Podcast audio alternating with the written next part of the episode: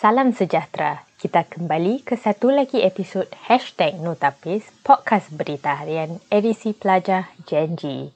Dalam podcast kali ini, kita dengarkan bacaan sebuah artikel yang pernah diterbitkan di Berita Harian pada 29 November 2020 bertajuk Kaki Kudung Tidak Patahkan Semangat Warga Cari Rezeki. Penduduk kawasan perumahan Clementi Mungkin pernah melihat seorang lelaki berkaki kudung mencari rezeki menghantar makanan dengan menggunakan kerusi roda bermotornya. Walaupun hanya mempunyai satu kaki, Encik Sairi Adnan, 37 tahun, tidak membiarkan kecacatannya sebagai penghalang bagi menyara hidup sebagai seorang penghantar makanan. Beliau yang bakal menamatkan zaman bujangnya bulan depan perlu juga menjaga ibunya yang kini sedang dirawat di unit penjagaan kecemasan ICU di hospital kerana menghidapi penyakit buah pinggang. Mengongsi kisahnya, Encik Sairi berkata beliau terlibat dalam satu kemalangan di Taman Jurong apabila beliau hilang kawalan ketika menunggang basikal pada tahun 1993 semasa usianya hanya 10 tahun. Setelah terjatuh, sebuah lori trailer melanggarnya sehinggakan beliau terpaksa dirawat selama enam bulan di hospital. Selepas keluar dari hospital, beliau masih boleh berjalan dengan dua kakinya walaupun menghadapi kesukaran. Sejak tahun 2000, kaki saya akan bengkak setiap kali berjalan jauh. Pada 2013, doktor kata kaki kanan saya sudah kena jangkitan bakteria dan perlu dipotong. Saya beritahu doktor, saya perlukan kaki saya untuk bekerja. Tetapi doktor saya berkata ia harus dipotong supaya dapat menyelamatkan nyawa saya. Saya amat sedih setelah pembedahan itu dan mengalami kemurungan. Ramai keluarga dan rakan-rakan nasihatkan saya supaya jangan sedih. Saya hanya dapat bersabar dan mengingatkan diri bahawa kaki ini hanya dipinjamkan Tuhan sahaja kata beliau yang sebelum ini bekerja sebagai seorang pekerja pembersihan di sebuah kondominium.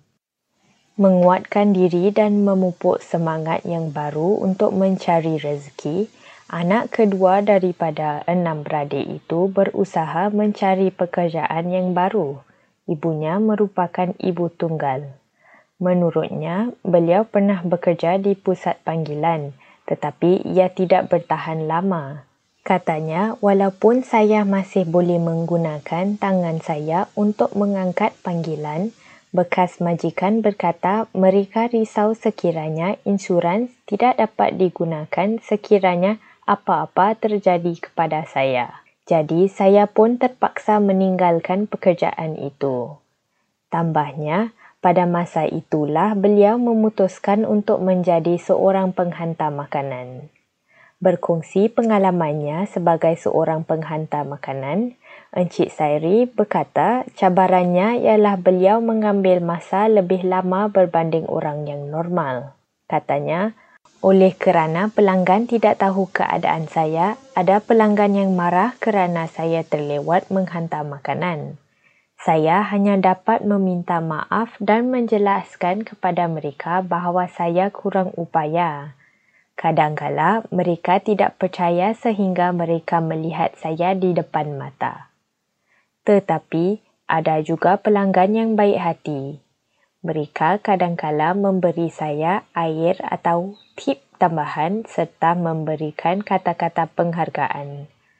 Terdapat satu kali ada seorang yang memeluk saya kerana beliau terharu dan tidak sangka ada orang seperti saya yang bekerja keras untuk menghantar makanan setiap hari.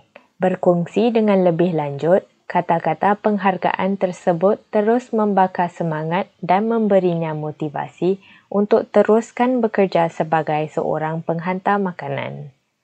Walaupun Singapura secara perlahan-lahan menjadi inklusif terhadap mereka yang kurang upaya, Encik Sari berharap lebih banyak dapat dilakukan untuk membantu golongan seperti beliau. Katanya, memang pekerjaan ini sukar, tetapi saya perlu lakukannya untuk menyara keluarga saya. Jadi, saya berharap orang lain seperti saya tidak berputus asa dan terus mencuba untuk menyara hidup mereka sendiri. Jika saya boleh, anda juga boleh lakukannya. Ujar beliau yang bakal menamatkan zaman bujangnya pada pertengahan bulan depan.